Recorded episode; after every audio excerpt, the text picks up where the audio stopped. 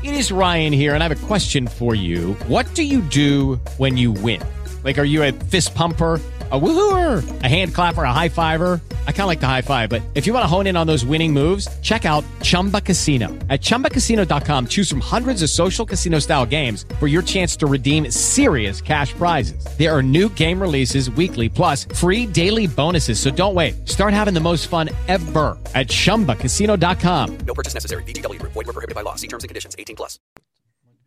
Okay, we're recording anyway. Cool. Who's doing the intro? It's your podcast. I'll do the intro, I guess. I haven't, uh, I haven't had all the glam and flashiness on my podcast lately, so let's fucking get right into it, gentlemen. How you doing? We're good. What's How up? Doing? doing well. Um. So last week, got a notification on my, my phone. I open it up and there's a title to the chat box, The Fellowship of the Range. My heart jumped into my throat and I was like, we're back. We're back, baby. We're back. We're back. It's been a while. How you guys doing? I know. I think... Uh... I think I don't know. I feel like a bit like Gandalf and the other stuff. Like something dark is stirring, and uh, yeah, Mordor has come to life. Yeah. I think what was that like uh, the Two Towers? Gandalf the White comes back. Gandalf, yeah. Is it that? Was it that one? He comes back and yeah, saves everyone. The start of it, yeah. Gandalf the White. The big light Gandalf. shining through. Who is Gandalf it? They called me. It's the wizard. We're back. Yeah. yeah. It's uh, going in infinite lockdown. We're actually opened up pretty good over here, kind of back to normal. Are you still locked down over there? We're still, yeah, still pretty fucking tough until they roll out a vaccine. It's actually fine for me. I've moved house into the countryside, so I'm like, just hang out with my animals now, and that's fine. But, uh, yeah. Oh, Jesus. I see uh, Jeff's got a cool background. Yeah, I'm in the Falcon. Yeah, so I'm, gonna come, to this, I'm about to come blow your Death Star up. We're uh, recording this to go onto the old uh, YouTube or onto my YouTube later. I'm sure everyone else will bang it up to their ones. Yeah. But uh, yeah, you can look at our pretty faces. So yeah, I was, we were chatting and uh, like one thing I guess we haven't really focused on is really getting deeper into static stretching. Just, I mean, it's always a flexibility talk. Getting into that stuff, and we were making really good, we had good momentum, it seemed like, last, in the summer there.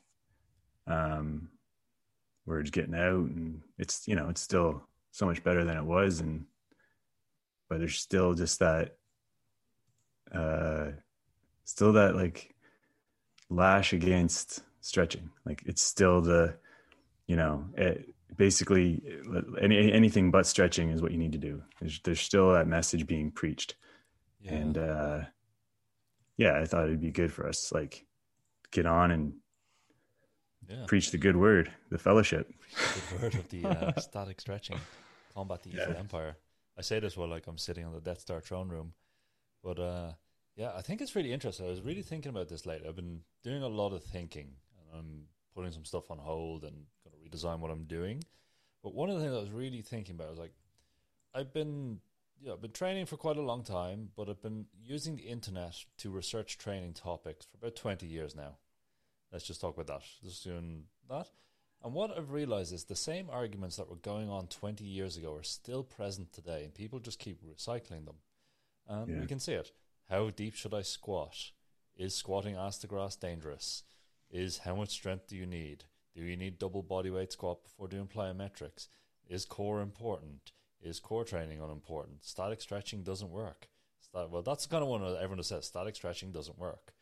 And this is one of those things where, like, if you went to a dance school of good repute, a gymnastics school of good repute, a martial arts school of good repute, or even a yoga school of good repute and told them, do you know the static stretching you're engaging in doesn't work? Everyone would laugh at you. Everyone just basically laugh and just go, what are you talking about? It clearly yeah. works if it's well designed. I think a lot of what it comes down to is the people who are, once again, it's my normal argument, the people who are implementing static stretching in their programs don't know what they're doing. They yeah. don't understand the exercises. They don't understand what they're looking at. It's badly taught. If you look at, you know, your generic strength and conditioning program, obviously not our listeners here who are doing better, you would have some kind of warm-up activation block, preparation for the exercises. You'd have your main kind of exercise, your secondary main exercise, and then some accessories. And we'd pick those accessories based on this person has weak calves, so we will do something for their calves, as an example. And we aim to go, oh, this is a hole in their conditioning. We're aiming to bring this up. Or this person needs more hypertrophy in this muscle group because of the demands. Like a wrestler, okay, they need a bigger neck just to, you know, whatever. And this is all accessible. But then at the end, it's like, stretch your hamstrings. How? I don't know, touch your toes. And it's it's just like, it comes back to, there's just a lack of precision. There's a lack of precision on how the exercises are done, the condition the exercises are done in. What is the expectation of the performance of the exercise? Once again, we notice for hypertrophy or strength training, it's like, oh, we want to build up a big amount of strength. Well, we're going to try and move that weight fast. Oh, we want hypertrophy. Maybe we're going to focus on a bit slower contraction, but really mentally get into it and really squeeze the shit out of what we're doing. Yeah. And if you ask strength coaches this, they're all going to basically agree, and there'll be a bit of trends on the top, but they know where we're coming from. Where stretching is just like, oh yeah, my, you know, my back is sore. Do a wall quad stretch. Oh, how do we yeah. set it up? What's the difference between wearing, like, you know, what sort of underwear is going to affect your stretch? This is important. And all this kind of thing. It's just like, I'm just using this as an outlier, but it is an example of like, there's just not the knowledge and there's not the practical experience. And yeah. then when we go to the research where people are like, oh, static stretching doesn't work, or compared to full range training, you know, they're equally efficient, or full range training is better, or whatever.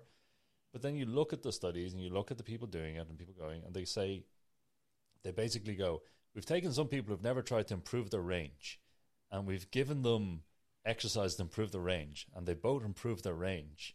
Therefore, this is better, or this one's slightly better. And, you know, you're not looking at magnitude of effect, you're just looking at statistical significance. And it's just like, well, you know, it's one of those things. It's like, say, taking someone who's unfit and we're going to go, oh, you've never done cardiovascular training before. We're going to give one group two hundred meter sprints at about seventy-five percent intensity. And the other group, uh, we're going to give them a five K run at whatever intensity. And we're going to test both of them. And lo and behold, both of them improve in basically all measures of cardiovascular fitness. Mm-hmm. Where it's the same thing in like kind of range development training. It's like, oh, we compared static stretching with this. And then it's like, you know, I'm going to rant a bit about papers, actually, because I'm going through a few. It's like, using the controls on a lot of the papers done for this are bad. They are not yeah. done. If we look at, like, I have a key for dismissing most papers. If it doesn't mention the time of day that they measured the stretching and the hydration status of the people doing it, you can basically dismiss the paper immediately. If it doesn't track menstrual cycle for women, you can distract it immediately. Unless you can kind of figure it out yourself. But it's this kind of, these kind of things are like very clear biochemical things that we know affect range of motion and the fluctuation range of motion over a month, or over your hydration status, or over your circadian rhythm. So it's like, I wonder if I wanted to prove that squatting made me gain more range of my hamstrings than stretching, I'd just test the squat people in the morning for their first thing, and then in the afternoon for their next group, and go, lo and behold, look, they gained range, and then just retest the hamstring people in the morning. And this shit does happen. So, you know, I don't want to get too conspiracy on it, but I do know this kind of shit happens to try and improve stuff.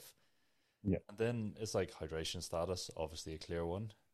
So it's kind of, this is a rant against research and just how badly constructed a lot of this stuff is as well. Yeah. But I think back to the static stretching, it's like, to say it doesn't work shows you don't really know how to implement it properly. Yeah. Yeah. Yeah, one hundred percent. I'm big on my own experiences as well. And going on the journey, it was probably the number one thing that stood out was that I had never actually stretched before. Yeah. And if people are going to come to me at the stage I'm at now and inquire about these things, then I'm going to tell them exactly what I did and what worked for me. and what worked for everybody that I have been helping. And it all starts with learning how to stretch properly, how to be in a static stretch, um, not to overcomplicate it to a point where you're wondering about the pails and the rails and the, you know, whatever contraction has to happen, but just learning to be and learning to actually hold the stretch. Um, that is the foundation of starting a sound flexibility routine, is actually learning that one component. And it seems to be the only thing that people are trying to get around is like, what can I do besides that? Because I don't like that. I think, um, uh, yeah, talk over you. It's, I think Kit Laughlin nailed it in one of the workshops. I was, he came to Berlin. We organized, or helped him organize one, and he was just basically, people were doing a hip flexor stretch or piriformis, can't remember, some kind of stretch, and he just went around, looked around the room uh, at the people stretching. Uh, look, everyone's kind of wiggling around on the stretch, and if you're wiggling around on the stretch, you're basically trying to avoid the stretch. You're not actually going. So in a static stretch, you must be static to a certain degree once you've set your position. Yeah. And this is where the, the question of what the phrase, I don't really like it, stretch tolerance comes in. Of like, can you actually tolerate the stretch? Well, you have to be able to modulate the intensity that you can survive for your durational, whatever duration you're looking to hold it for. But it is that kind of thing of like, oh, yeah, can you survive it? Or are you wiggling around? Are you being actually static? And, you know, I have my own arguments against the term passive as well, but that's a different conversation. But are you being static? Is it actually true static stretching? Or are you kind of flossing yourself a little? Mm-hmm. Yeah, one hundred percent.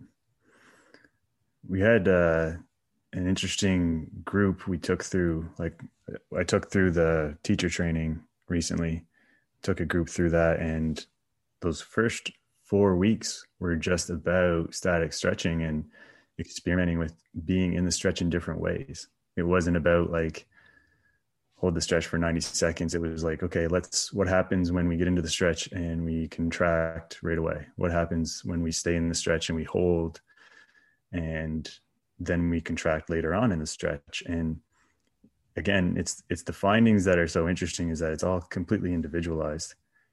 Yeah. You know, half, half of the group um, preferred contracting right away.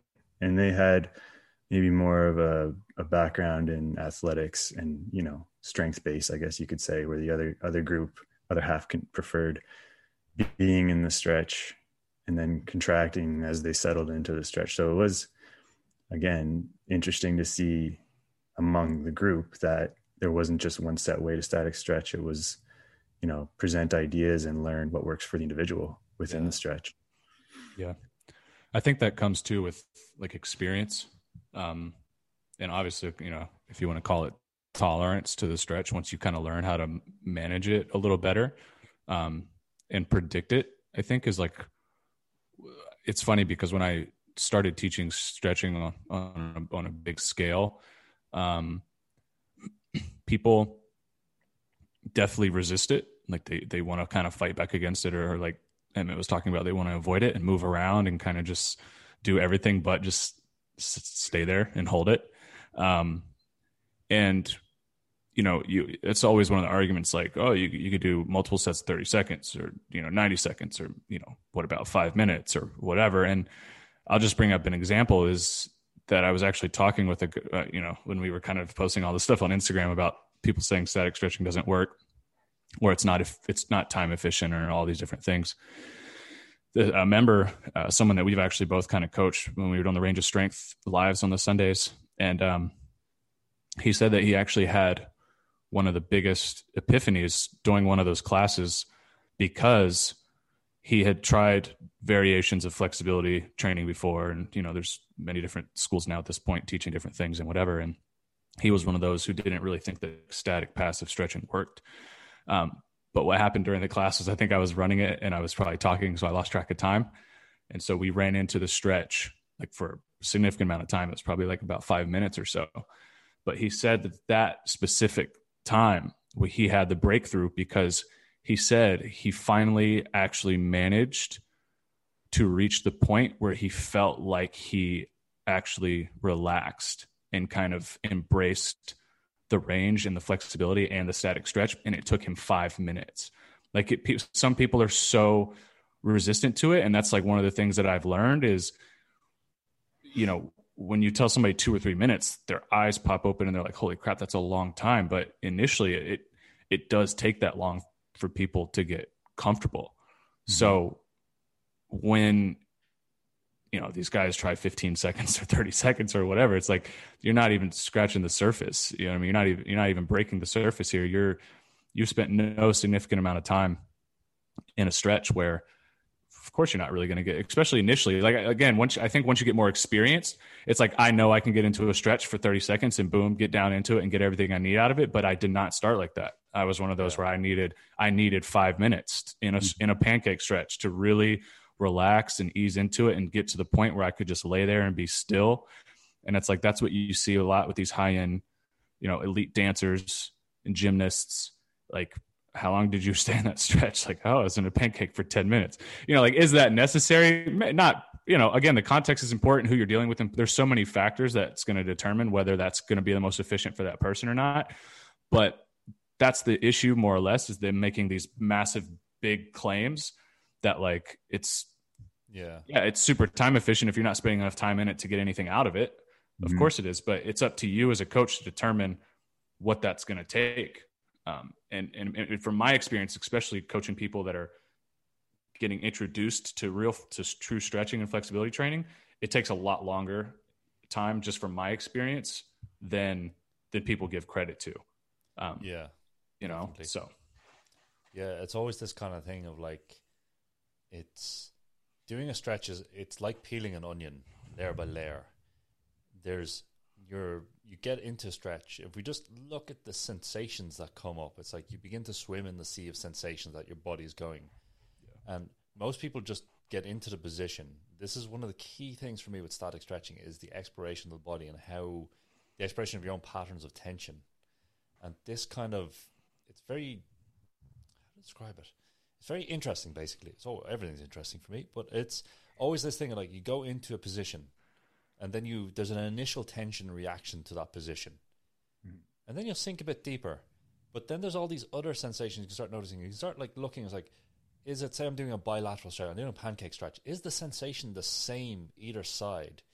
And I mean, like, is it really the same? Or is like one one leg you feel it more in the adductor magnus, the other one you feel it more in the hip. One hip flexor is pulling harder. One point is lighting up in one leg, and one you have a full length stretching sensation of the whole muscle. Mm-hmm. All these kind of things are things you can begin to notice. And the thing is, like, the initial tension pattern reaction you get, if you scan the body and hold your intent on it without commenting, without judging, or without without getting involved in what's going on, just observe it, you begin to see that it disappears. It doesn't, like, uh, this is weird. It doesn't exist. You mm-hmm. can just get into the tension, the initial one, and that goes away. That's like a, it's almost a projection of what sensation your body thinks you should feel. Once that goes away, then obviously maybe you'll go deeper or not.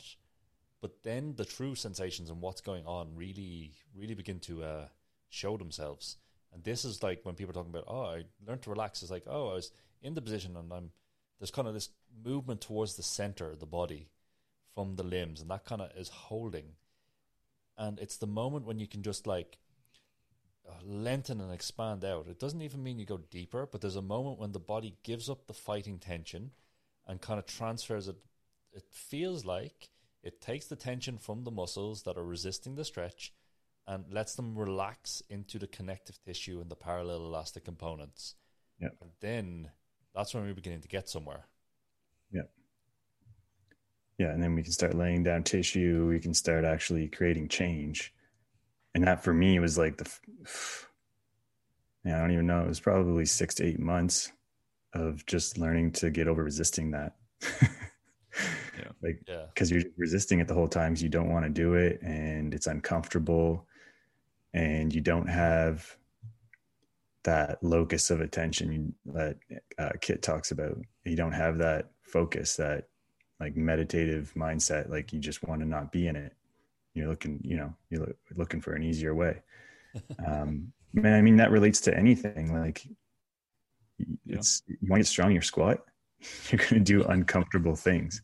You're going to, and it's a big part of making that progress and on the barbell is getting over the resistive. Well, it hurts my hands. Well, my, my neck hurts. It's like, yeah, you're trying to lift heavy weight. It's gonna hurt, you know, it's the exact same. Yeah. There's a lot of parallels people don't respect, right? It's mm-hmm. like, you know, it's, it's why we can often make the comparison to strength training. Cause like the guiding principles of excelling in both are this exact same, but people think that it's like stretching is this like frou-frou experience where it's like, it's going to be soft and easy. And it's like, no, dude, like I've, I've had, I've had full grown men with making millions of dollars playing sports sweat more bullet stretching than them actually training, like strength training. You know what I mean? It's like, that's, that's the kind of intensity it takes to improve and, and kind of confront those things. And, you know, like I tell people a lot, because people, a lot of people ask me kind of how I got started in flexibility. And for me, it was, it was like, uh, I was trying to find a solution that foam rollers and, and things weren't giving me. Right. And, and, and I just had from baseball, just had so many jacked up. I didn't even realize it until I really started stretching. Um, just the, the, the significance from side to side.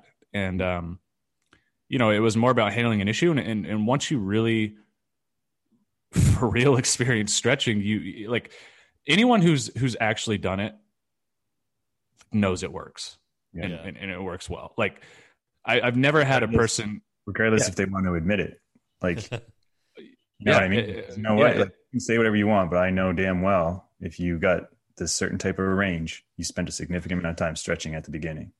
Yeah, don't fucking lie to me, because I've been there. Yeah, it's it's a lot. I mean, you know, and I I made the evolution of like to some more of the extreme stuff. You know, like being crazy enough to do Emmett's head to toe. You know, and and a, a funny story about that is I experienced the same thing he talked about just with static stretching.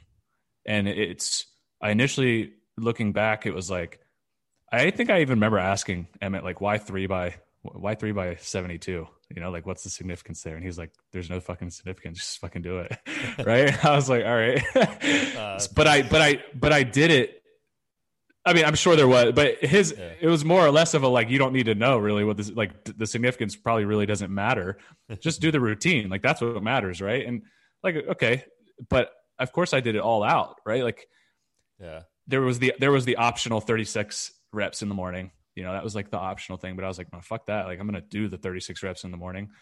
And it was brutal. But what I realized is what took me by the third set to finally really relax and ease into the pulses and get comfortable over the weeks and the months.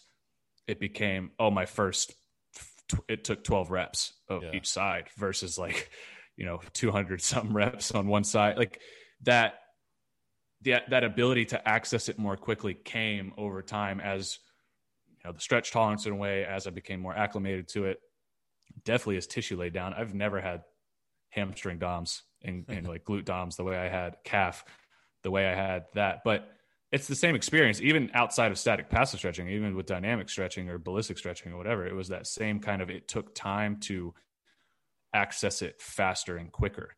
Mm-hmm. Um, and you know, yeah. and then however far you want to take it's another, another story, but it took a lot of volume initially to just like, and it's, and it's, again, yeah, it's, the parallel is the same in strength training. Those athletes you were training and sweating their ass off, I guarantee you they were doing that the first time they started doing their strength work too, right? They just forget. You forget, right? Yeah. And it's yeah. easy to forget when you become flexible too, because I've I've forgotten this year. There's been moments where I've forgotten about all that work because it's like accessible to me. It's like, yeah, what was it last summer? We did the head to toe thing or... And it came back in like a couple of weeks. I was like, oh yeah, it's still there. So it's like, yeah. you, but you forget. Right. And, uh, I think it's the same. Yeah. When you, you, you get to that higher level of conditioning, not elite sports maybe, but just like, you know, you're a runner and you can run an easy five K. Well, it didn't start like that. And you forget, right? Like you forget like yeah. all that time you spent stretching and hating, hating every second of it. And, uh, you know, then where you're at now, like that's, I think what you always have to put into perspective. Yeah, it's definitely, uh, you just kind of reminded me of something there, what, uh, So going back to good friend Kit Laughlin as normal. So Kit starts his workshops with what he considers the most important thing first, which is stretching hip flexors properly. And as you guys are aware, Kit can talk.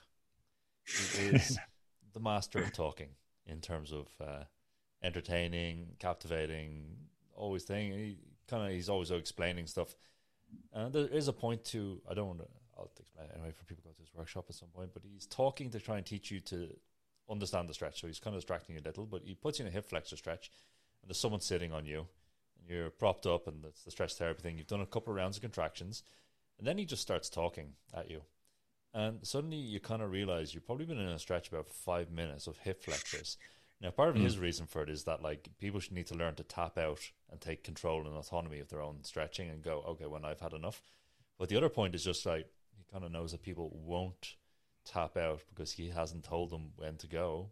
He's given them instructions saying, you know, you know, basically you do your stretch and then do ten breaths paying attention.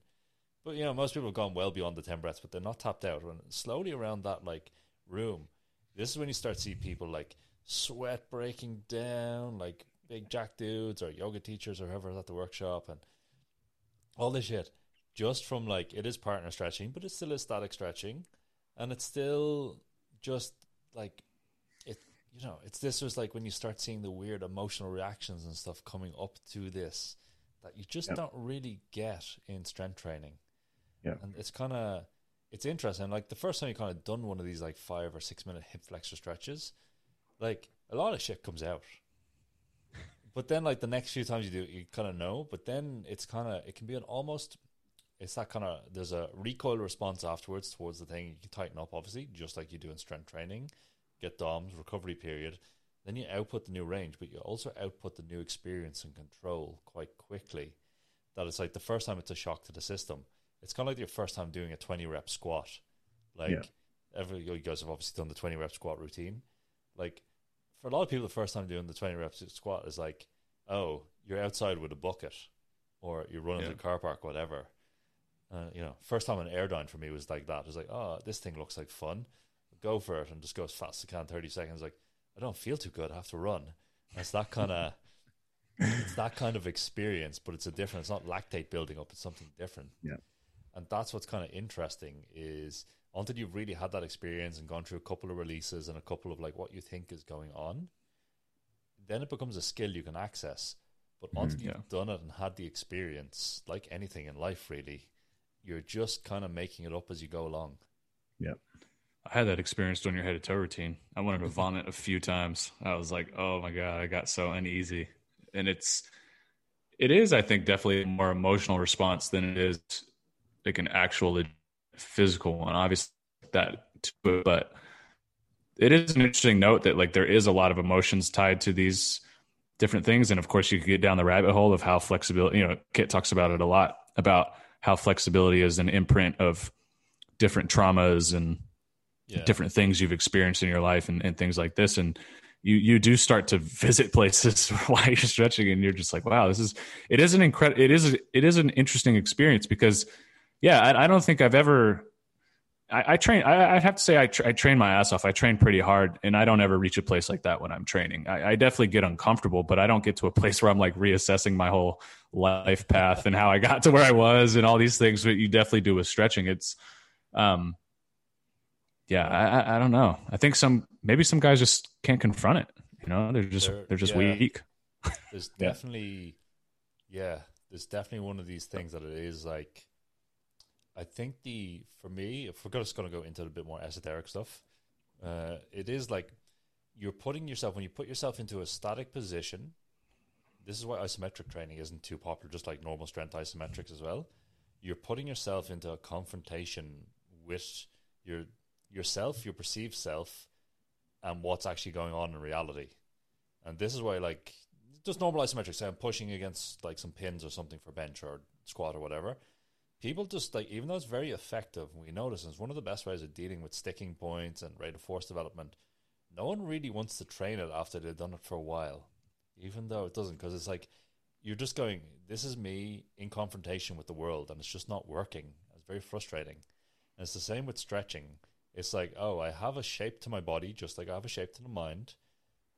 And now I'm just pulling that shape to its limit and showing maybe you could go beyond what you think is in there or mm-hmm. what your perception of yourself is in there. And it gets a, it can be very frustrating for a lot of people. There is kind of a, you know, if we're to go into Chinese medicine terms, this is, we're going a bit, we're going a bit deeper. So we're speaking in abstract concepts now, not in specific scientific terms, but in Chinese medicine terms, we have the stomach energy, which relates to the earth element, which relates to the the emotion of worrying and anxiety. Anxiety is a bit more kidneys, but uh, this kind of worrying and pensiveness and overthinking is part of the stomach energy. And that also is part of the muscles. And if we know one group of people who like to worry, if we think about all the people who are really worried about their self-perception, their muscles, and they try to fix it by getting bigger muscles, and they like to overthink, it would be people who get into strength training. So when yeah. you're putting this kind of thing under stretch, you're beginning to put a confrontation against the the personality typing, I suppose.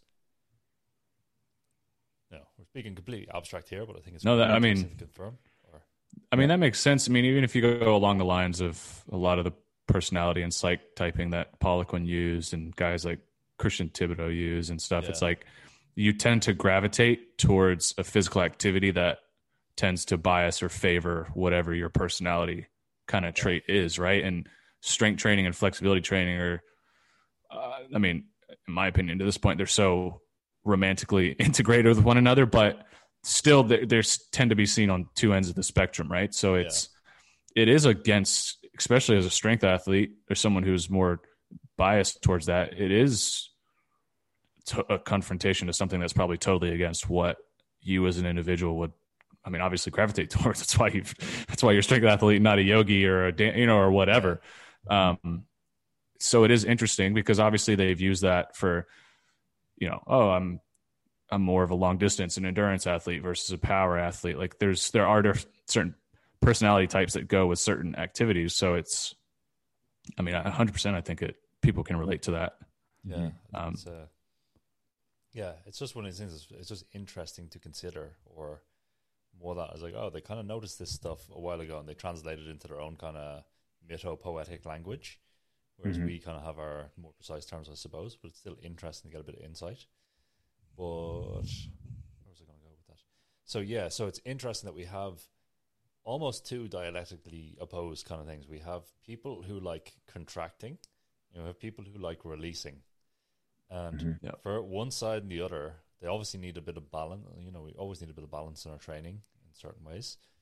But it is kind of like, oh, this kind of static stretching is kind of in complete contrast, and it does different things to the dynamic stretching. If we think of the dynamic loaded range of motion development exercises, it that's the sexy really, stuff. It's the sexy stuff, and it definitely works. Yeah. But at the same time, like I've never had someone have a past life experience doing like get-ups for side splits, or horse stand squats or Taylor's pose lifts, but I've had people do them in a static Taylor pose, or I've had, this is the kind of thing, it's like there's a lot of stuff in there and a lot of this tension that we're exposing you to and draining out of the body with static stretching is inhibitory towards your actual potential.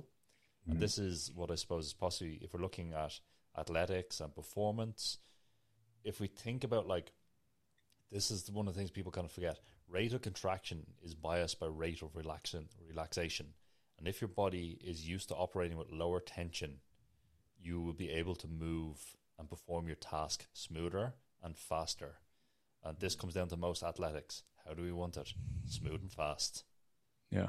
We don't want to be fighting ourselves. It's like the kind of the classic study where like we followed people at mid-range of a one hundred meter sprint and we were able to predict their times based on past times and how much tension they were holding in their face. Mm-hmm. It's like, oh, well, this way, you know, there's all these tensions in the body from various kind of things, and static stretching is one of the best ways to get them out of the body. Yeah. Yeah. Kit talks about that a lot too. And also the comparison of like the dog versus the big cat, right? Like yeah. how the big cat movement is smooth and rapid and powerful because they spend so much time relaxed and they use that energy when and where exactly at the precise moment that they need it, and no more and no less. And it's like, whereas dogs are constantly just like, you know, on edge and seeking approval. And, you know, that's, that's like one of the best stories. I think he, the comparisons he's ever made to the experiences. And it's, and then I look at, wow, that's like such a fascinating correlation that he makes between that. And I always like cat, like therapy, like it's yeah. like for grandmas who like are into cats. And then when he explains the big cat thing, I was like, oh shit, this is, that's next yeah. level. And it's, it's, you know, and people don't realize that, that big cats pound for pound are like some of the most powerful, strongest animals. And I mean, yeah. I sometimes I feel like I could take an eighty pound dog before I can take a twenty pound cat. Yeah. yeah. I don't know. I had a cat that was about twenty pounds. That I think you'd have no problem taking, but like she was kind of fat, cloth coming out, man. But like she could still, like we had in the house we were in at the time, we still had garden walls that were fourteen foot, and she could jump up them. Like even at age, like the cat lived till she was twenty-one. She could still go up them at twenty. Just yeah. boom, up the wall, God, like jump. She was clearing about, like I looked at it and I measured. She was clearing eight foot in a jump and then kind of doing a second jump by grabbing her claws on and then up. And like, yeah, I could get up on the wall. I could not get up as fast as that cat at twenty, yeah. which is basically eighty or one hundred forty in cat years or some shit like this. Yeah. I uh, think that, I think one of the things we should kind of brush on, I think that will help people even... Because I know I'm getting a lot of people that are coming from kind of a different spectrum. I know combined our audience tends to kind of already believe in this stuff. Like, that's why they follow us. But uh, for the ones who don't, um, I think it's important to draw some context behind static stretching, because I don't think people give enough context. Like there's kind of two ways. You kind of brushed on it in the beginning where you talked about how the context of a lot of these studies is so bad, which yeah. I tell people all the time already, like, if you actually read the study and know what you're talking about, you read that and you go, wow, like anyone who actually read this would understand that this is a horrible example and this is horribly applied context. And then never would I apply a ten minute hamstring stretch directly before a twenty meter sprint. Like that's just yeah. stupid, but they don't think about these things. And, you know, one thing maybe Emmett, you could probably touch on a lot and more in depth is like why, and this is kind of the argument, and it's funny, Lucas and I make this, is if if it was just, if just loading up a certain range more and more wasn't enough, why is it people can't access that? Like, for example, why is it people for years chase squat mobility? Yeah. And, and these things, if the answer is simple as, as load it up more and go deeper. Like, and that's the argument that you, you see, oh, all you need to do is is put more weight on the range and, and go deeper. And it's like, well, if that was the case, everyone would, should be able to technically do that. But it's a lot of times I see the opposite. The more you start to load it, the, the, you know, the more you start to actually sacrifice range of motion and things like this. It doesn't go the way that people explain it. And so, you know, I have my own experiences with it, but maybe you can kind of start as to why, yeah. why is that? And, and this is like, obviously where static stretching becomes a, a massive tool, but foundation. Yeah, yeah, I think it's it goes all the way back into this idea of releasing into the structure, and that if you're maintaining the contraction, you can basically, you know, if I'm thinking about muscle anatomy here, and now I'm open to being wrong on this, if you think of the architecture and the fibers, they can only stretch so far, and they will still keep contracting, and this is what I think is going on. Is like, oh, you know, we actually get this in some of the loaded type of stretching where people lock their side split or their front split to a certain range and they can't go beyond it. Why? Because the body's got used to producing a lot of force here and doesn't want to, because it's like, oh, we're, we go down. We want to pause at this point because this is our normal expected turnaround point. We mm-hmm. get very, very good at it. Like, it's like a friend of mine, it's uh, Kieran from Everfit Strength in Dublin. Everfit? I can't remember. Maybe it's Everfit. Anyway, he's a very good powerlifting coach, but he has a joke that powerlifting is uh, the cure for hypermobility. And he was into martial arts when he was a kid. He was super flexible, high kicks, splits, all this. And he, he got into powerlifting. He's very good at it, and he's very, very good at coaching and stuff like this. But he's just like lost all his flexibility from powerlifting, because he's like, basically his goal with his squat now is to squat half an inch below parallel and no more. And he just wants to get two white lights, not three. So enough.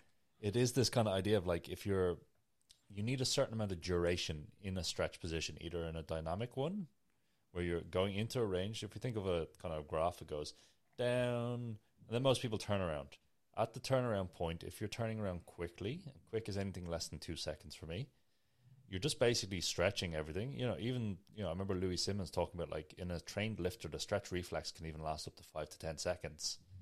So the stretch reflex, the basically the ability for the body to restore to its op- starting position, is already active for quite a long time and can be trained to last longer. So you're basically training the stretch reflex, so the restoration reflex for me, to restore you out of that position. Whereas if you start holding it longer, then it starts, oh, wait, now we're getting into time under tension. How much time under tension do we need in a zone? And then it's like, well, could we fix this with static stretching? Is mm-hmm. the position too complicated? This is the other thing. A lot of big multi-jointed movements where you're actually stabilizing the body in space, they're too complex to actually release in. This is why using floor, using supports, getting really into it is very useful on static stretching, because you can just release, get heavy and sink. But you can't really do that. Like, say, say the classic one, uh, split squats for stretching out the hip flexors. It can be pretty effective for some people. It's not great, but it works. We can't deny that. But initially, I think. Initially, yeah. So, since I've had so much experience, like you said earlier, like for total beginners who have never experienced that exercise or stretching their hip flexors ever before, for sure you can see progress, without a doubt. Yeah. Where I saw people hit a plateau and where my expertise came in specifically for improving the hip flexor range of motion for that movement to get people past like a six inch box, you had to spend time stretching your hip flexors. Yeah. Like s- certain people were beating their head against a wall trying to get people deeper without understanding all it took is some static stretching for the hip flexors. And then that they, like within weeks, you saw people four inches, three inches on the floor, whatever. But yeah, they're definitely to a point for sure. Yeah. Yeah. This game comes into context, and when do you introduce certain techniques like this? Yeah. Like this is the kind of thing. It's like with strength training. Oh, if we just look at say basic block periodization, you know, it's not it's not really what I do, but it's still. Oh, we go we build some muscle, then we train that muscle to contract faster and stronger. Okay, now that we have some muscle and some strength, we're going to try and maximize the speed it can contract at. So we have our hypertrophy, strength, plyometric, basically. And you don't really go, oh, let's just do plyometrics, hypertrophy, plyometrics, hypertrophy, strength, blah. We kind of figured out that there is a sequencing and an introduction to these things. So it's like, oh, someone's never really moved through full range, whatever we're defining that as, or full range of what they're capable of. We'll give them some exercises where they're like, oh, we're going to get you into full range. We're going to get you into full range. We're going to put you into some very more stretched out positions than you used to training. That gives results. We see improvement of range of motion. That stops giving yep. results at a certain time. Or a new stimulus is needed. Oh, we can introduce a new stimulus. Yeah. And that's the kind of context. Whereas, like, you know, you could argue, oh, we had one group stretch and we had one group do long lunges or whatever, and the lunge group got stronger at lunges. That's great. And they got more, they had the same flexibility. Okay, that's great. But eventually one of them is going to stop working on both groups. Yeah. Yeah. Yeah. And I mean, you're only limited to that stretch reflex. If your stretch reflex cuts off short and you're loading and loading and loading, and that's when the practice becomes unsafe. Yeah, and, yeah, and I, I think that that point too that Emmett made about the uh, getting strong at that point where yeah. you need to actually start to access more ranges. Dan's actually talked about that a lot, and why, yeah, like weighted strength training and extended ranges can definitely help, but there's going to get a point where you're going to get so good at creating tension at that range where it's going to be counterintuitive to what you want to do if your goal is to actually go deeper, you know, and, and that weight and that strength will stop you and inhibit you from going deeper. it's, it's, I think context is so important. Everyone's trying to sell this like global idea that there's this one simple, effective tool that's globally works for a single, every single individual in every single scenario. And it's just like, it's, well, it's like, okay. Like, it's just so bad.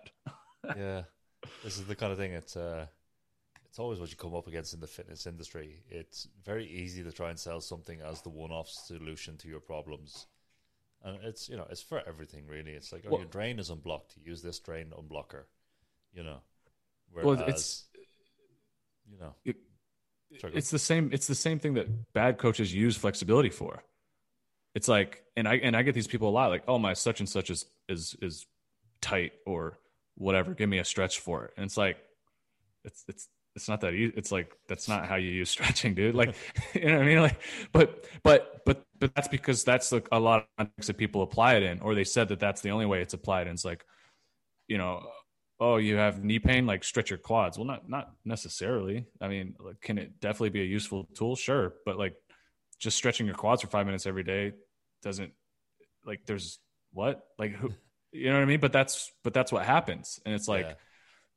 again, it comes down to who's applying it or who's assessing the, the, the problem in the first place. And do they have the qualifications to be assessing those problems? Two, if we've gotten past that stage, the tools to address whatever problem it is, does it match the assessment? And is there like a logical reason why it was applied, or was it just pulled out of thin air and given to you because they actually have no idea? And I think that's a lot of times how stretching is used. It's like yeah. something sore. So, like I'm people get a weird reaction. Like, what do you mean? I don't, I, I need to make sure there's like, it's tight. Shouldn't I stretch it? Like yeah. it depends. Like Definitely depends. It's, it depends. It's, it's, you know, but again, that's, well, such and such gave me this quad stretch for five minutes every single day. And it's like, holy crap, why were you stretching your quads for five minutes every single day? But anyways, yeah, it's. Yeah, that's kind of one of those things that's quite interesting. I think when we, I want to talk a bit about injuries and injury prevention with stretching and stuff like this a bit later. But uh, sorry, where's my train of thought? It's like, yeah, something is tight. Something gives you a sensation of tightness.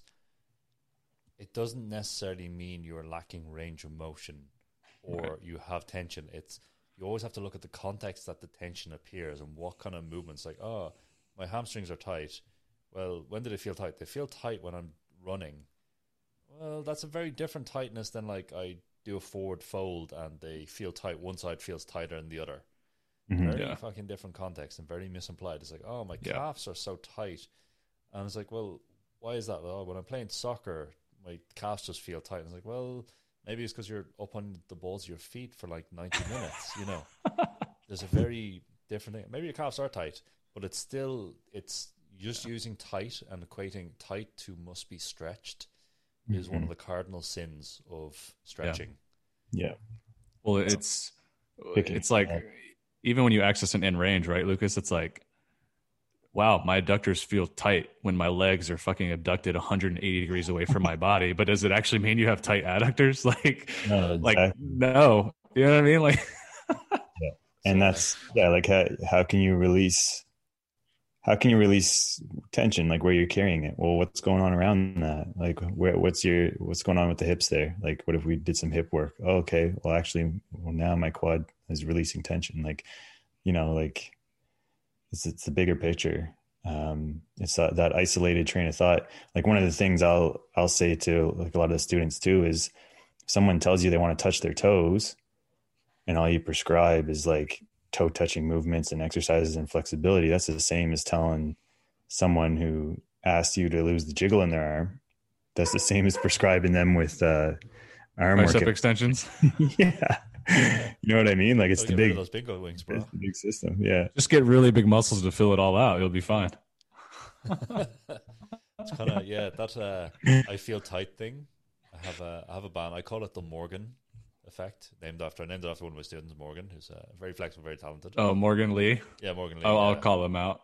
Yeah. Call him out. Morgan, we're talking about you, but uh, yeah. Such was, a beast. He was like, he got flexible super fast. He started off like unflexible and got flexible super fast. And he'd come in every morning, like whenever we were training, whenever he was visiting me and other times. And he'd basically just like nine o'clock in the morning, no coffee or anything, straight into a flat middle split or split or over split or whatever he was doing, just boom, flat. Uh, and then like the next the thing out of his mouth would be like, oh, I'm so tight. And I'm just like, you're in an over split. You're banned from saying that word. Yes, yeah. I know you perceive yourself as tight, but objectively, it's just like you're literally at the you're at your end range of motion. You will always feel tight at your end range of motion. If you don't, you're yeah. not at your end range. That's right. Okay. But this is the mistake people make. Like that's when we need to stretch you to increase your range of motion in some way, or do something that will do it. But mm-hmm. when you're like, oh, my hamstrings are tight, and my left one feels really tight when I'm standing up, that is generally not a stretching problem. My shoulder feels really tight when I like. Have it in a push-up position. That's probably not a stretching issue. Uh, mm-hmm. By equating tightness and solution, once again, yeah, with, with stretching is like, it's basically, yeah, as I said, it's like my arms are jiggling, or, you know, I can't see my six-pack. I better go do a million crunches. Here, here's a good example. I'll, I'll go back to the head to toe.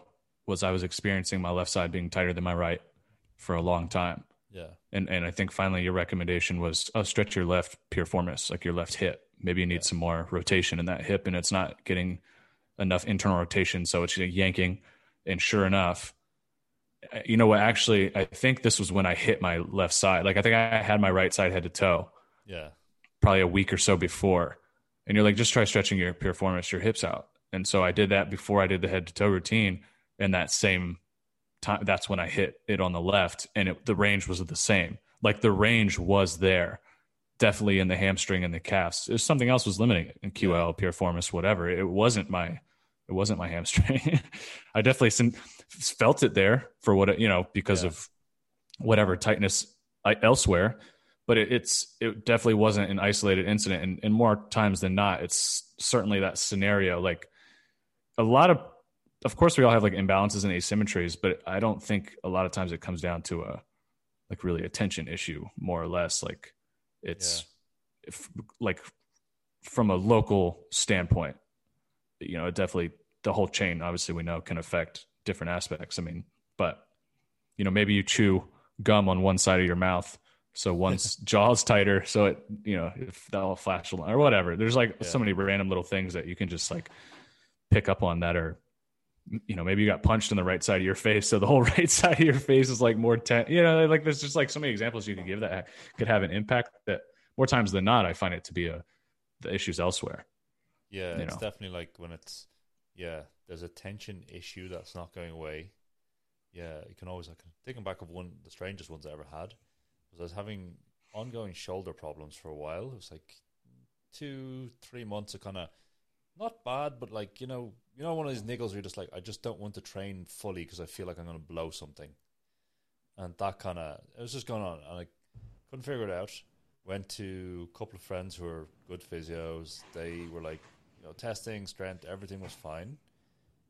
And then I can't even remember how I figured it out, but just my index finger was tight on that side.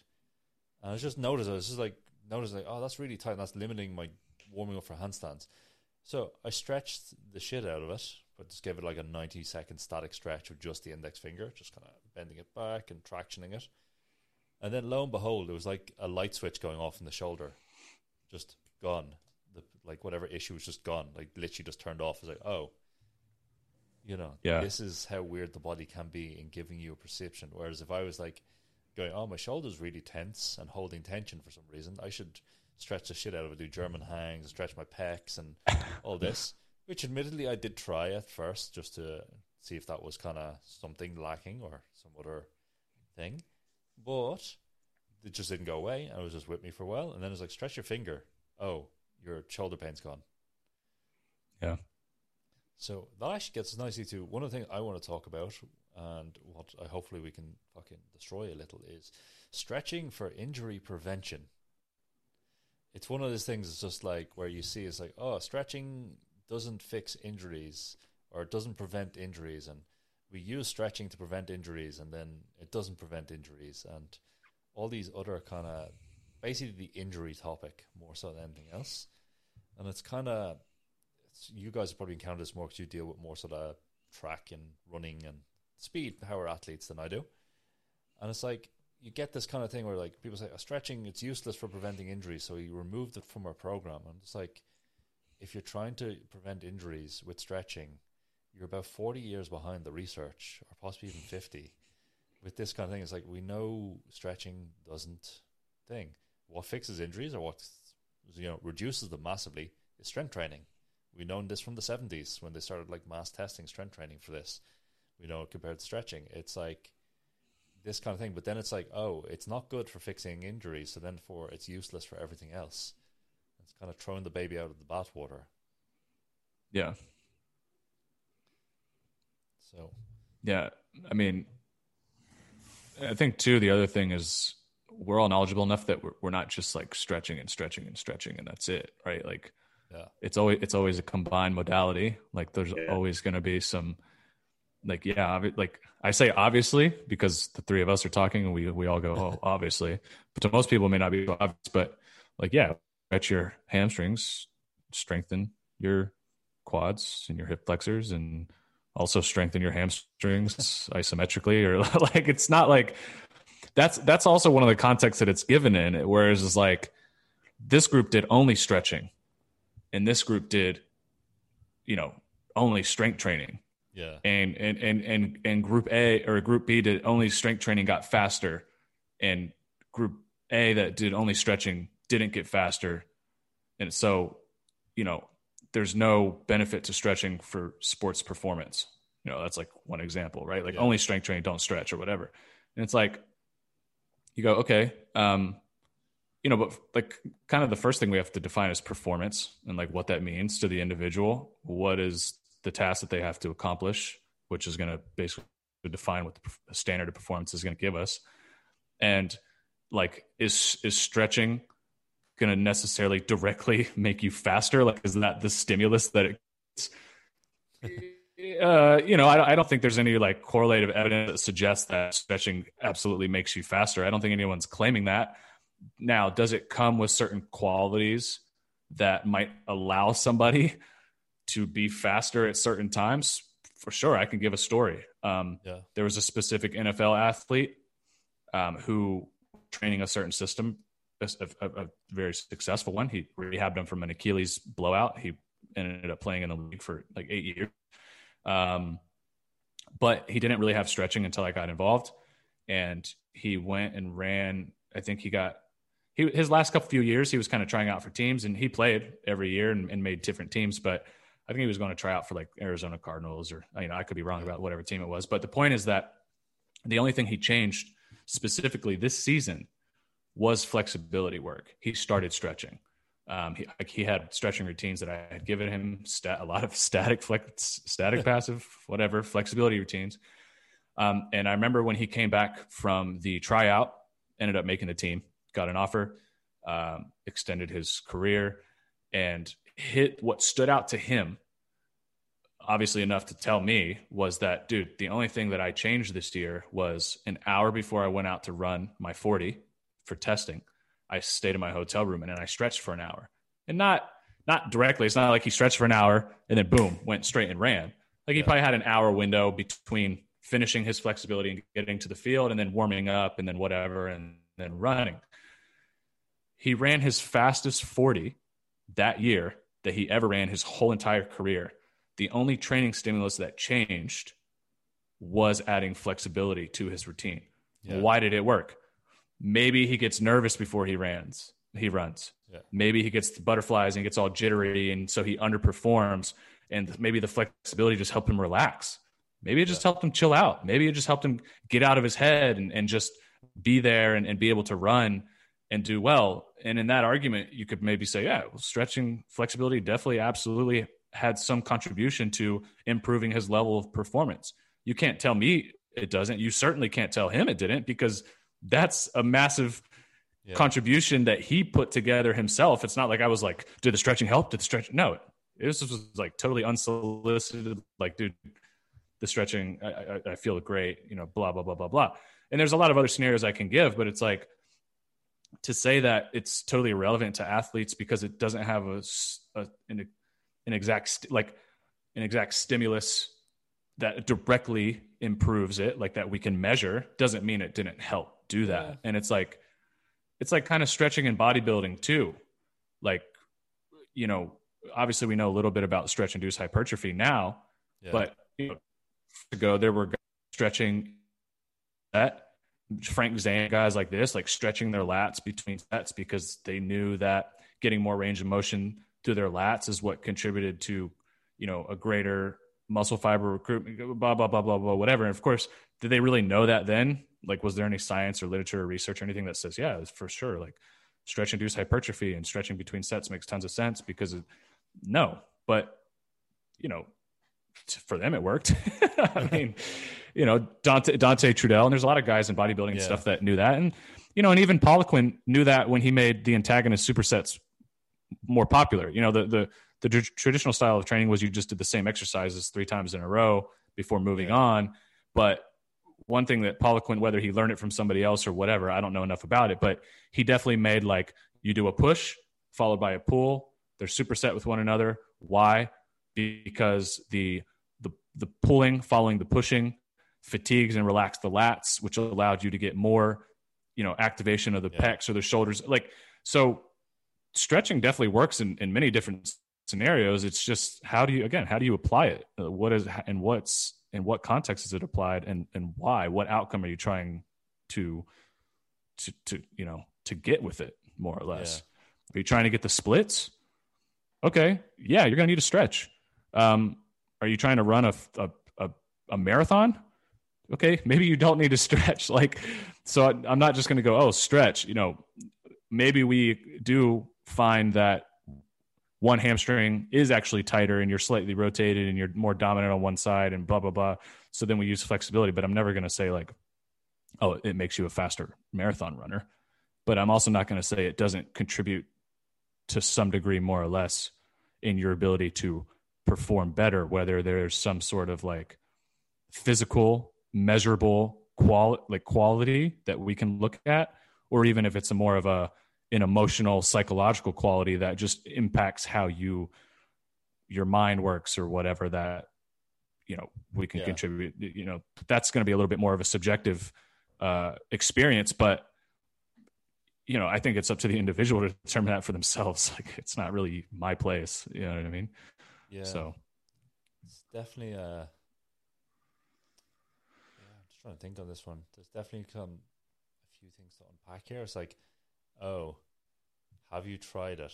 Actually, the hypertrophy is quite an interesting one to come back to as well, with static positioning. It's kind of, there's a, yeah, that's kind of an interesting one just to think about in terms of this. It's like, oh, we now we know that we can, well, from the bird, like John Perillo, if people remember this kind of person who was the inspiration behind Dante Trudel, it was like there was these birdwing studies showing immense hyper, hyper, hypertrophy from uh, being in big-ass long stretches for quite a long time. And then they're obviously trying to replicate this in bodybuilding because anything that will make you bigger is good.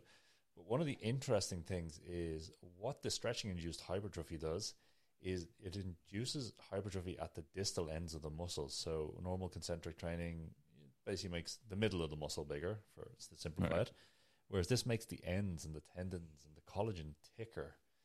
And, you know, maybe that would be very advantageous if you're in a sport where you need to use your tendons and get stronger yeah. or not be at risk of injury. You know, yeah. And as I was saying, like I've just come from saying stretching doesn't prevent injury, but I'm saying there is possibly some mechanisms here that are unexplored mm-hmm. in terms of the thing. So it is kind of, it's one of these things like I do, you know, I look at, say, rhythmic gymnastics, where they're not as powerful generally, but they are generally the athletes are displaying, displaying the greatest range of motion. A lot of them aren't that injured, even though they're doing some fucking crazy shit. Uh, they're also the people who probably stretch statically the most. In mm-hmm. fact, most of your rhythmic class is static stretching. Bar, obviously, well, the rhythmic class is a very long class. Like, if it's a proper class, it's probably about three or four hours long. So, uh, there's a lot of stuff, but like a lot of their development is like, yes, they have conditioning. Yes, they do a lot of ankle and knee and hip stability work. They don't really do a lot of hypertrophy or weight training or kind of normal conditioning, but it's all conditioning in context of the sport.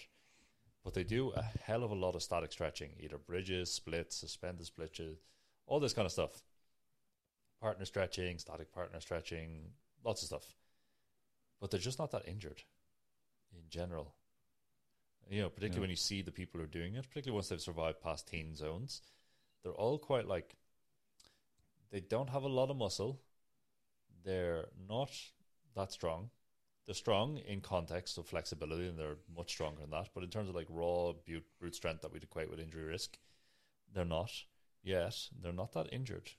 And that's one of these things yep. you have to uh, begin to look at. It's like, what is the long-term effect of this? What is, how does it get implemented? Can we hide, can we, you know, can we hypertrophy our muscles all over to make them stronger and their connections to everything? It is kind of, you know, it's just something to consider, I suppose, more so than anything else. Yeah, but the approach yeah. to that, the approach to that is where, that's where all the, all the in between uh, markers are missing, and they're not being presented in a way that allows people to to know their starting points. Like, you, no, you're not going to start with a Jefferson curl and, and load the bar up and just blast yourself into this range. and then get to that range and, and be Why there. Why not? You know, land assisted Jefferson curls to get you down faster. Why uh, not? I thought you could do that. Oh, yeah. So again, it, it does come around to like the sexy stuff, right? Like everyone gets really distracted by this sexy stuff. It looks cool. It's a barbell, uh, or you know, it's oh, I don't have to stretch. I'm I'm moving, and I mean, do whatever makes you happy. Like do whatever makes you happy for sure. But if you're objectively saying doing this is gonna, you know, give me this flexibility that uh, I'm, I'm, I'm looking for. It's like, no, it's not, it's not going to give you that. Um, might make you feel This is good. Not the flexibility you're looking for. I like it. I like it. Yeah. It's, it's kind of, we had, to do, we had to do the Star Wars reference since we, you know, I'm in the Millennium Falcon and Emperor Emmett is over there residing over his, uh, his, his dark Sith minions. I think Lucas with your drug rogue, we need you on like Endor with Ewoks. Yeah, exactly. He does, it does look like that. It does look like that. Oh my gosh. Ewok. Quick segue. Quick nerdy segue. Oh my god, uh, that's hilarious. Shit, there's some point there I wanted to bring Chewy. To.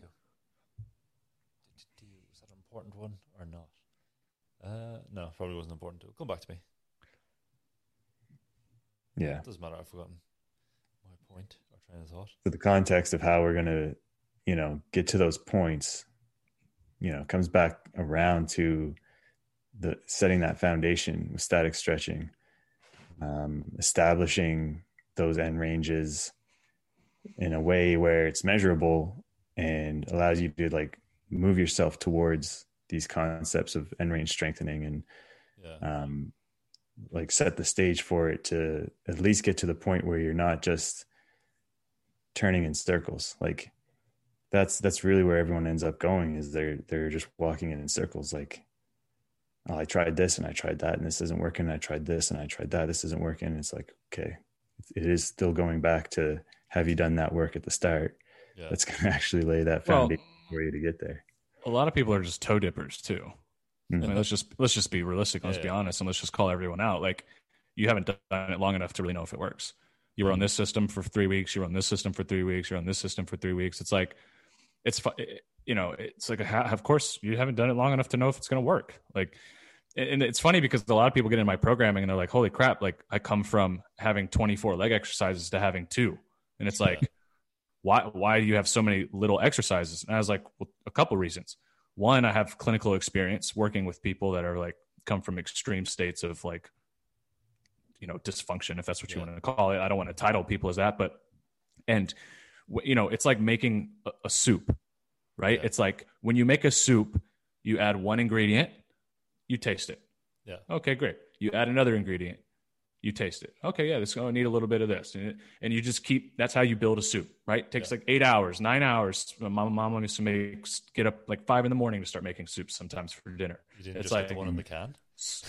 You don't just, you don't, no, no, she was country, you know, like everything was made real from food. Scratch, real deal. Um, but you don't just take all the fucking ingredients and just dump the shit into the pot and go, here's soup. And then, you know, and, and like wish yeah. and hope for the best at the end. It's, how do we know what works? If we have, if we're doing twenty-four different things, it's like you're, you have no way to know it, even just with some sort of subjective core evidence that anything that you're doing works. You, you you're not going to know. There's just too yeah. many variables. There's too many factors here to go, oh, this definitely worked or this definitely worked. It's just like something worked. And, yeah. and now like, how are you going to know what it was? And so I think that's like a big thing that people kind of get shocked when they come, is like, I'm so used to doing all these different things. Why is it I don't have all these different things in what I'm doing now? It's like, because if something happens to you, I have no way of knowing what caused it. If something worked, is successful for you, I have, you know, other than my own experiences and the reason yeah. I gave it to you in the first place or whatever, but it's like, if something does come up or if there was some major breakthrough, I want to be able to attribute it to something that was done. And the mo- the less I have to pull from, yeah, it's going to be a little easier to determine what that was than what it wasn't. You know what I mean? Um, which I think is like kind of an interesting, t- like that was, even with your flexibility programming, was such a different experience from so many other people's, because a lot of other people was just like so much shit. It was overwhelming. Yeah. And then when it was like Emmett's flexibility programming was like way more minimalistic, But then it was like, wow, this actually works, because you have a very small amount of things that you are doing that you can definitely go, this work, this work, this work, versus like, I don't really know what worked, but yeah. I'm just going to kind of keep doing all this stuff because something in here worked, but I can't really pinpoint it. Right. Yeah. It's you put your kind of in the yeah. right spot. Yeah. It's basically like, yeah. it is, you know, if we just look at things, I always think about flexibility at the very initial stage as a skill. There's a skill to being flexible. There's a skill to doing these positions. There's a skill to doing the positions, getting good at them, and then having it transfer to whatever you hope it will transfer. So there is, just like we have a transfer of strength, like, oh, we want to, speaking to strength coaches, oh, we want to get this athlete faster on the field. Oh, we'll get them stronger. It doesn't necessarily make them faster. You still have to teach them how to access that strength in, you know, in context of what's going on on the pitch. It's the same with flexibility. Yeah. It's like, oh, there's a skill of doing the exercise. You do the exercise. You do the exercise well. It improves. It doesn't necessarily improve everything else. And you're trying to right. get this skill first in the exercise, and then you try transfer it over and hopefully begin to see it. And this is what I look for in a lot of the training I'm doing is, when do I start seeing the, the emergence, as I would title it in my system, when do I see the emergence of the range of motion from the exercise to something else that involves that same range of motion but isn't isn't trained directly? So it's like, oh, yeah. then it's like, oh, cool. So I know this person, I have someone tied, it's like, they will gain twenty degrees in their split over twelve weeks or something like this. Uh, then in three to eight weeks later, I should see an increase in their straddle handstand. If I don't see the increase in the straddle handstand, then I have, okay, maybe I need to train this thing specifically to get the person out. Is it a cueing idea yeah. that there's range there, but they don't expect to use it? Perception basis of like, oh, the body's used to doing this. That's one type of cueing. Is it like they can't do it and there's a strength deficit in one of their planes of movement? Okay, then we train strength. Whereas if I was just to go like, oh, let's cue, give you strength, everything, then it's the kitchen sink approach. Whereas we can be a bit more precise with a lot of what we do. Mm-hmm. What's needed for that person. Yeah. yeah. twelve weeks like, is not a long time. That's, no. Put things in scheme of things. No. I think it's a fair amount of time to give something a shot, but anyone listening here that thinks twelve weeks is a long time, it's not. yeah. I mean, no, no one in the right mind is going to do a bodybuilding program and expect like three weeks later they're going to be like packed. No. You know what I mean? I mean, I would at least hope, in twenty-eight I mean, days. I mean, at least I hope not. Twelve but, weeks is enough time know, to actually evaluate if you're moving in the right direction.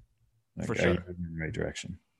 I mean, people just fail to recognize that there's certain biological principles and adaptations that you just by nature's design have to give time to show its head. Like, yeah. you yeah. can't. Sp- there's nothing you can do to speed that up.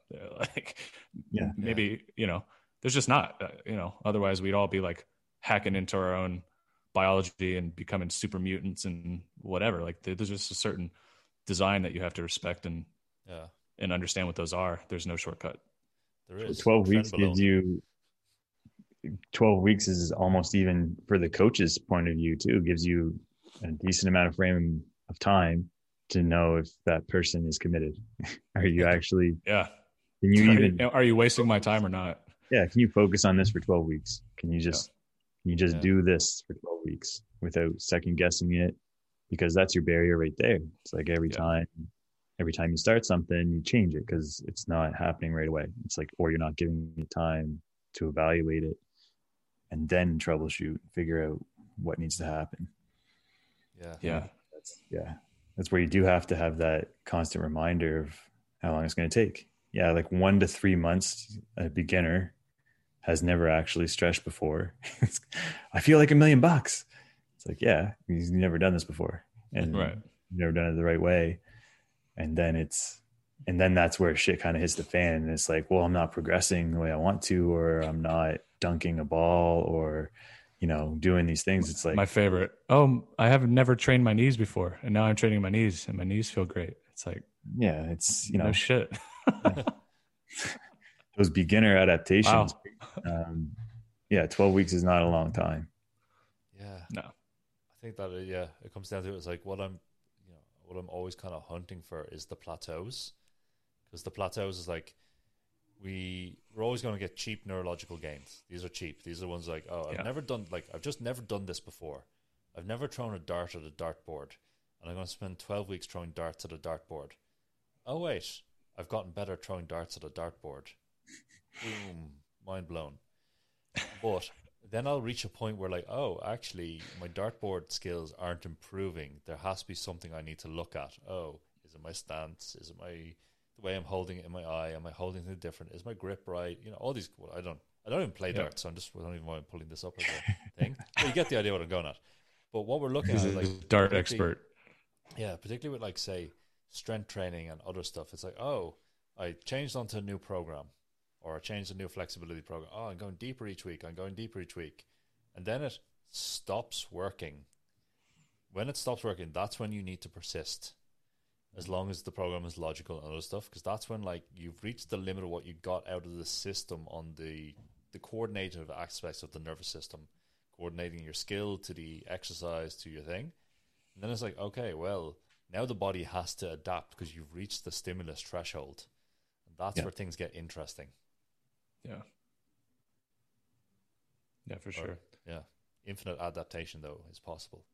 Two and a half kg a week. Oh God. Um, I think kind of one of the last things I know, I definitely wanted to get into this conversation because this is like the argument that's usually brought up to me. And it's funny. And I got into a spat with a doctor on uh, Lane Norton's post about how stretching flexibility is a waste of time for people who want to improve performance.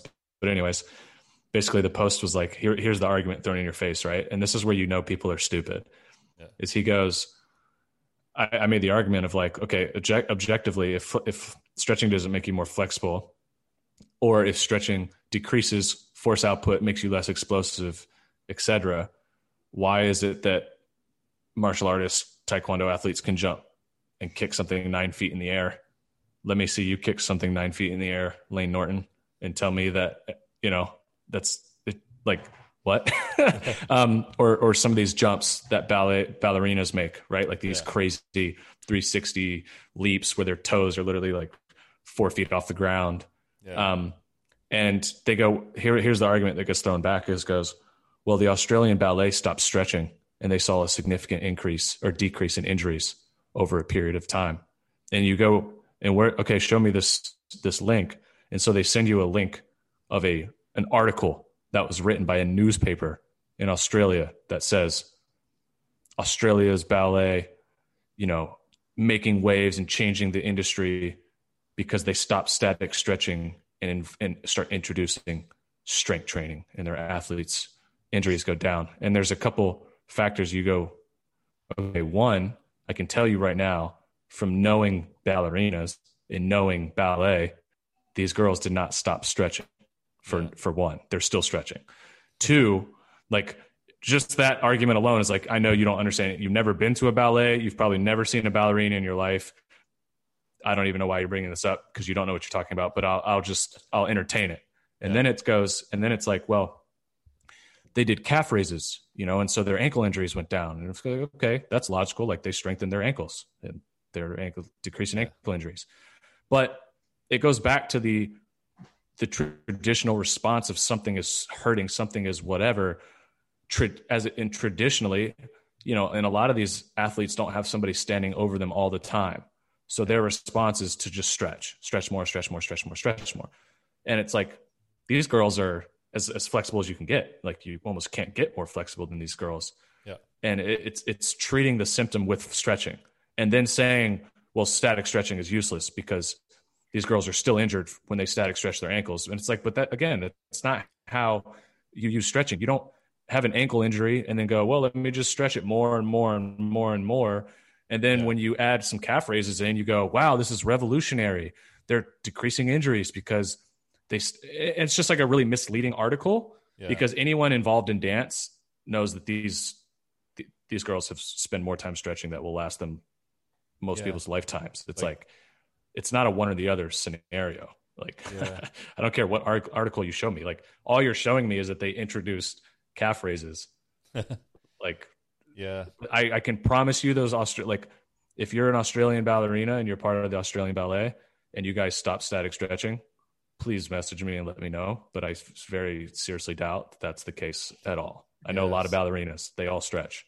Yeah, the the also- revolutionary thing that's changed. Sorry to just no, no. finish. The revolutionary thing that's changed in ballet the last five years or whatever. And I know this from clients who have daughters and stuff in ballet, is they started introducing some basic body weight strength training in terms of calf raises and tibia work and, yeah. you know, lunging and whatever. Um, but they just added some more strength training. Like, but it, again, it's not like it's, they didn't, they're still stretching. Like I was just yeah. talking to a client the other day whose daughter's, she's, she's in New York for ballet. And it's like eight hours of her day. She probably two or three of those hours every day. She stretches an hour before she leaves the house for a full hour. As soon as she wakes up, she gets to the studio. She stretches another hour. Then she warms up for an hour. Then she dances for however many hours. And then later that night does some more stretching and strength work. It's like, this, these are full-time athletes. Like this is what they do yeah. for a job. Like they, they, it's the same with high-level gymnasts. Yeah. Six, six hours of training a day at least. And it's like a lot of that is stretching and a lot of that is obviously strength training. And then a lot of that is also the skill application, the dancing or the gymnastics yeah. skills or whatever. It's not like, it's not like they just do calf raises and become be- yeah. good ballerinas. Like, yeah. I think that's kind of like a good example actually of the opposite side of people we normally deal with. Yeah. Yeah, so exactly. If we look at traditional ballet training, it has a huge demand on flexibility, particularly with the girls. It has to the point where the girls are stretching so young and so much that they will generally actually warp their growth plates and be able to, you know, they're still pliable. Kid, kids and joints are pliable up to a certain point. So you'll find like, yeah. you know, it's the classic one, just on, just to talk about this a bit, you'll find like ballerinas have like zero internal rotation and their feet None. and ankles can't fit. And what's happened is their joint capsules have actually shifted the arc. So what is measuring zero on a goniometer for internal rotation is actually plus fifteen for them. Blah. Because they can externally rotate their hips like past one hundred eighty degrees. So the arc shifted.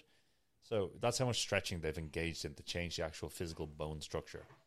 The other thing is like, we're basically approaching this thing. We have someone who traditionally doesn't do a lot of strength training, does dance preparation and does stretching. And then go, oh wait, we added strength training and it prevented injuries. Therefore X is bad. No, it's just like, oh, we have someone who has never stretched before but has done loads of strength training, feels like shit.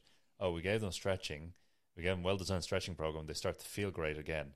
It's the exact same thing from the other end of the spectrum. And this yeah. is what yeah, people, once absolutely. again, context, what has the person done before? The three W's. Who am I speaking to? Where are they in relation to what they want to do? And what is their previous history with this skill?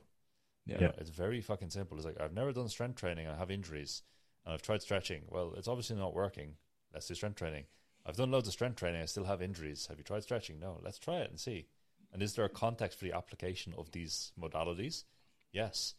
You know, so well, that's the uh, that's the question that Kit came to when he did his thesis for back, right? Like, yeah. doesn't he tell how he had he had the one class that was like incredibly strong athletes, pain, injuries, yeah, whatever. He had the other class super flexible, not a lot of strength, tons of injuries, whatever. Obviously, it wasn't strength. Obviously, it wasn't flexibility. And then he found that it's like, as we most understand now, it was this group needs the, what this other group needs, and this other group needs what this group doesn't have. And then they yeah. s- start building both qualities and both capacities in both groups. And then you see improvements in those qualities, whether it be pain, injuries, or whatever, dissipate or go down from having both. It's it's yeah. not a it's not a one or the other thing. And I think that's what he actually based his whole thesis on when he wrote Overcoming Neck and Back Pain when he for his PhD. I yeah. think that's what he did it on was was just the realization that it's like it isn't just strength training and it isn't just flexibility. It's like,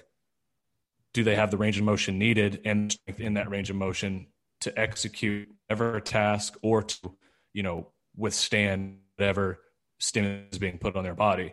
Yeah, yeah, kind of, kind of the end of the story. Like it's, it really is that simple. It, it's not that complicated. Yeah, it comes down to assessing like what you currently are capable of. If you are hypermobile, your program might not even have stretching in it. You know, yeah, you can access those positions, and and everyone's banging their head on a wall because they're stretching to get flexible, and they don't know how to evaluate the success of that. They don't know. Um, you know, if that is what they need to be doing, you might not even, again, yeah. you might not need to have to stretch as yeah. much. Um, but that is specific to the individual, not the person who doesn't want to stretch. Right. Exactly. Or finding a way not to. Yeah. A hundred percent. It's like, it's like people ask me now, how much do you stretch? And I almost don't give an answer because then their expectation is that's how much they can do to exactly. get my results. And it's like, yeah. no, no, no, you, I started this path seven years ago. I've spent a lot of time in yeah. static stretches. And I've, I am now at the point where maintenance of that is relatively yeah. easy. It, it is a lot more cost effective and time efficient for me not to do it because I don't have to focus on it. So it's, it's just like, it's just, I'm just not wasting my time doing something I don't need to do, but I put in the hours leading up to this point and we're all in the same boat. It's like, you know, do I have a hundred percent access? No. Could I go right now and within the next week go back, which initially took me five, six months to get comfortably? Absolutely. So it's like, you know, can I do more strength training versus stretching now? Is the ratio severely un- unbalanced? Yeah, of course it is. But it's like, because I've put the time in where it's needed to address the things I needed to address. And for me, for a long time, I'm now reaping the benefits of exploring flexibility and creating some sort of tension symmetry in my body that I can go to the gym and I can do bilateral lifts and train my ass off and squat every day. And I don't get the shit that people get because I put in the work. Yeah. And it's a lot of that was, I absolutely know one hundred percent without a doubt, was flexibility training, real structured, good quality flexibility training when and where needed in the context it needed to be in, not just doing it for the sake of doing it, not just, you know, showing up and being on my phone and just kind of hanging out. No, no like, like legitimate training. Like you're not going to squat with your phone, you know. Like st- stretching and like Emmett said, really focusing on yeah. the introversion of like, what am I feeling? What am I experiencing for a full hour? And it's a pretty powerful experience if you can do it. It's, yeah. you know, and with, within relatively short amount of time, you'll notice. Yeah. Like I stretched my ass off to get to the point where I don't have to stretch my ass off. And yeah. it's like it, the gymnast that can come back ten years later and still do an iron cross. It's like, yeah. Well, yeah. I mean, you spent like your whole childhood developing an iron cross. Like, of course it's still there. You know what I mean? Like it's, you know, to some degree, yeah. but you hear those stories all the time, right? It's, it's like, yeah. I think you yeah, spent time developing a skill.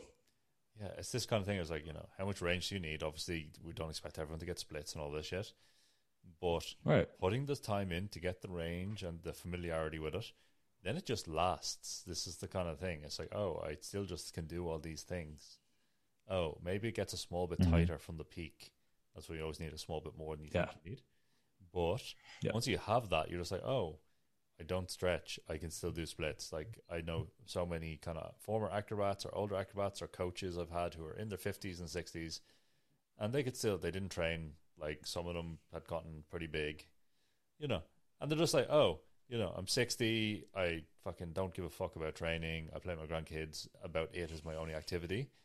Yet I can still do splits and, you know, all this. And it's like, well, it doesn't really fade. And that's the kind of thing. It's like, oh, people are like, oh, it takes away from yeah. training. It's like, you do kind of do it once, do it well, spend a focused period of time, and then it's there. Yeah. Yeah. Yeah. I just remember my yeah, point. That's life. A lot of these kids are twenty. A lot of these kids are twenty years old. Like, oh, I, I'm fifteen. I was told, it's like, dude, stretch till you're eighteen.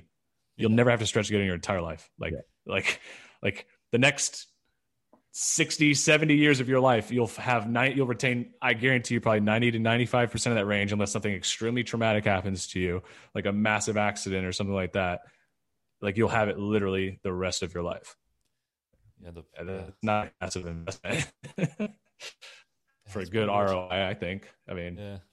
It's that kind of thing, yeah. yeah. With strength training, do it once, do it well, get strong, and then you can cruise Be strong. for a long time. Uh, yeah, right. I think I actually have to wrap up here. I'm just getting a bit late. I have to get back to some stuff. I think it's, uh, I think it's a good place. Yeah. The moon's coming down. yeah. I got to fucking fuck up. He's so, no, he's, Lucas. He, he's arrived. He's got a he's got to launch and blow up the planet. Yeah. Awesome, guys. Yeah. Got something to do.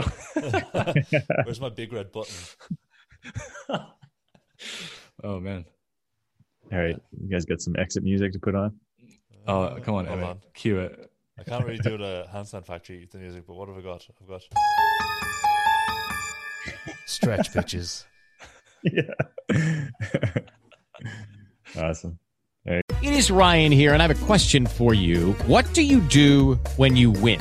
Like, are you a fist pumper, a woohooer, a hand clapper, a high fiver? I kind of like the high five, but if you want to hone in on those winning moves, check out Chumba Casino. At chumba casino dot com, choose from hundreds of social casino style games for your chance to redeem serious cash prizes. There are new game releases weekly, plus free daily bonuses. So don't wait. Start having the most fun ever at chumba casino dot com. No purchase necessary. V G W Group. Void where prohibited by law. See terms and conditions. eighteen plus.